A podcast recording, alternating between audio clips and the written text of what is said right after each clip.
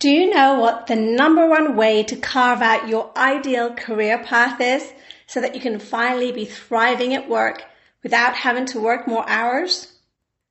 That's what I'm going to be sharing with you today. Hi everyone, welcome back to another episode of Lena Patel Live. My name is Lena Patel, founder of Global Impact Systems, helping bring the sandbox to the boardroom. Thank you so much for joining me today. So I read recently that fewer than one in three companies have participated in a corporate mentoring program. And it seems crazy to me that they would not take advantage of this incredibly valuable process because it is the fastest way to help people move up the career ladder. It helps organizations grow. It creates leadership pipelines. It helps with succession planning. It is so valuable. And one of the reasons that stood out for me, and I heard Richard Branson say this or talk about this at one point, he says a large reason that entrepreneurs don't get mentors is because they feel it's a sign of weakness. This is a huge misconception. Entrepreneurs with mentors show that they're willing to learn, they're open to different perspectives, and they're adaptive to change. And Branson himself credits much of his success to his mentors. So, what I'm going to be covering today are the benefits of mentoring for you as an individual contributor, for you as an organization, the benefits for you as a mentor and as a mentee. I want to talk about the three different kinds of mentoring, dispel some myths around what mentoring is and isn't, and then when to consider mentoring versus other modalities that are out there. So let's dive in. Let's start with the three kinds of mentors. The first is the person that knows you and they know they made a difference. My earliest mentor was my grandfather, and his mentor was Gandhi. So, for my grandfather, he knew that he made a difference. It was a mentoring relationship. And it's similar to what we understand to be mentoring, in that there's a formal setup. Each person knows what their roles are and how they're contributing to the relationship and what they're getting out of it. Now, another kind of mentor can be somebody who knows you, but they don't know they're making a difference.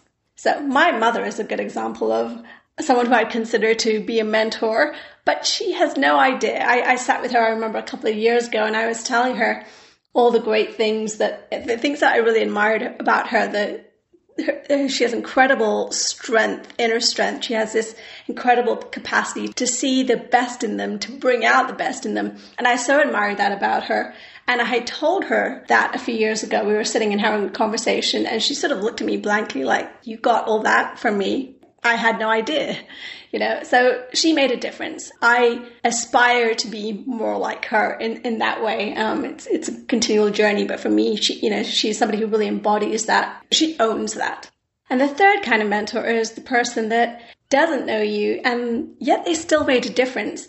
So these could be people that perhaps, you know, they're in the public eye. So we really admire who they are, what they stand for. Maybe they're not even alive. They're, you know, a figure in history, but we look at them, we've learned lessons from them and somehow we're different. We've changed as a result. So those are the three kinds of mentors. Here's what being a mentor is going to do for you. It allows you to give back. It meets our human need for being acknowledged, it nurtures our listening skills, not just passive. So it's great for, for a leader's personal development. It provides a space for a mentor to share knowledge, and that can increase their sense of self worth. It's great for strengthening relationship building skills. It can really help re energize your career, and it leads to more personal satisfaction. You feel like you're really contributing to another person's career or person's life in, in some some way, shape, or form. And so it gives you that sense of significance. For a mentee, they get to nurture their learning skills. So it's great for their development and their growth as a leader. It provides the space for them to share their knowledge and increases their sense of self worth as a result. And it really helps re-energize their career, gives them more, more of a sense of satisfaction that they're, they're meeting their need for connection, real in-depth connection, and because someone's actually listening to them and hearing what they have to say, it also meets their need for significance. And then the third part is how does mentoring help your organization?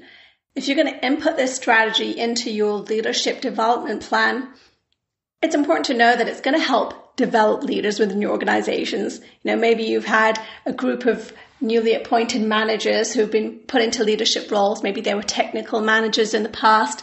Well, giving them the skills to be able to really step and own their leadership, a leadership mentoring program is a great strategy for that. It helps retain key talent. It supports your diversity strategies and it teaches and encourages knowledge sharing. So let's look at some definitions of what a mentor is. This is the dictionary definition of mentor, and I, I share this with you for a reason, so bear with me. The dictionary definition of a mentor is someone who shares their wisdom and can facilitate action that has a positive effect on others' careers and lives. I want to say that again because I think it's really important. A mentor is someone who shares their wisdom and can facilitate action that has a positive effect on others' careers and lives. And the dictionary definition of a mentee is the student of a mentor, also known as a protege. So why am I talking about the dictionary definition of both of these? Because I feel like it's misguided us in, in many ways. It's taken us down the belief that it's one-sided relationship. A mentor is somebody who shares their wisdom. They're the all-knowing one there to impart their wisdom to somebody who is there as a sponge, willing to absorb and really has nothing to contribute. So that's sort of the perception of mentoring that is so prevalent in the world, in this industry, and it's perpetuated by Hollywood and, and movies and so on and so forth. I believe that there's more to the mentoring relationship than it just being this sort of one way flow of information knowledge and advice. So let's talk about it. Let's talk about the truth of mentoring, what mentoring really is versus what people think it is out there in the industry. Mentoring is number one, it's a reciprocal arrangement.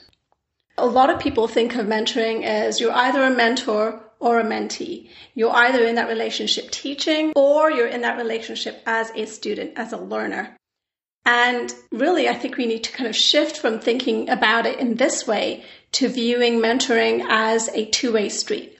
It's something that the mentee benefits from and the mentor is gaining as well. Mentors have the opportunity, and I would go so far as to say even the privilege of reflecting on pivotal career moments. They get to test their long held assumptions and they get to really participate in another person's professional and personal growth. And you know, let's talk about, you know, mentoring millennials. There's this added bonus when, when you're looking at spanning the generational gap, if you're looking at relationships that span cultural gaps as well. You're learning so much more from the other person that it really becomes a two way street. So great mentoring relationships are built on trust, they're built on respect, and the desire and the willingness of the mentor and the mentee to open up and learn from each other. The second myth that floats around this industry around mentoring is that the mentor is the person that drives the relationship. This could not be further from the truth. The mentor is really the person that is creating structure, obviously based on their availability, what they want to offer, and so on. But the mentee is a person that's responsible for driving the relationship. And they should be shy about saying, This is why I chose you. This is what I'm hoping to learn from you. So the relationship is really best served by mentors regularly asking for feedback, just checking in with their mentee and saying, Hey, is this helpful to you?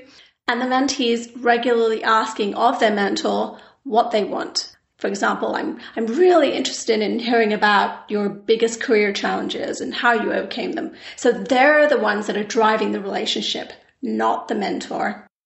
And finally, the third myth I want to bust, and this is a huge one, is that people believe mentoring is the same as coaching. They are vastly different. There is some overlap for sure, but they are distinctly different. And I'll share in a separate episode next week I'll dive into the differences between the two. But just a quick difference, just to get you understanding, we've already talked about mentoring being bi-directional, uh, benefiting both the mentor and the mentee. Well, in a coaching relationship, it's not going to be like that. The relationship is all about benefiting the coachee. It's about, you know, making sure that the person who's on the receiving end gets everything they need to get out of it. And the coach is not expecting to get anything else apart from you know compensation for their services. So if they do that's a bonus but that's not the focus of the relationship. That's not how it's set up. That's a real quick difference and we'll go into those differences in more detail like i said in a future episode. When would you consider mentoring? Well, when you're seeking to develop your leaders, your talent pool as part of building a leadership pipeline, when you're seeking to develop diverse employees and remove barriers that hinder their success, when you're seeking to more completely develop employees in ways that are additional to the acquisition of specific skills and competencies. When seeking to retain internal expertise and experience residing in baby boomer employees for future generations. And when you're seeking to create a workforce that balances the professional and the personal. So that's my quick overview of how mentoring can serve you, how it can benefit you, and the truth about what mentoring really is. So I hope this episode has given you great value. If you enjoyed it, go ahead and download and subscribe today on iTunes or Stitcher so that you don't miss next week's episode where I'm going to talk about the differences between mentoring and coaching. You can check out the show notes for this week available at leenapatellive.com and share your thoughts and any ideas you have for future episodes by leaving a review on iTunes. I'll see you in the sandbox.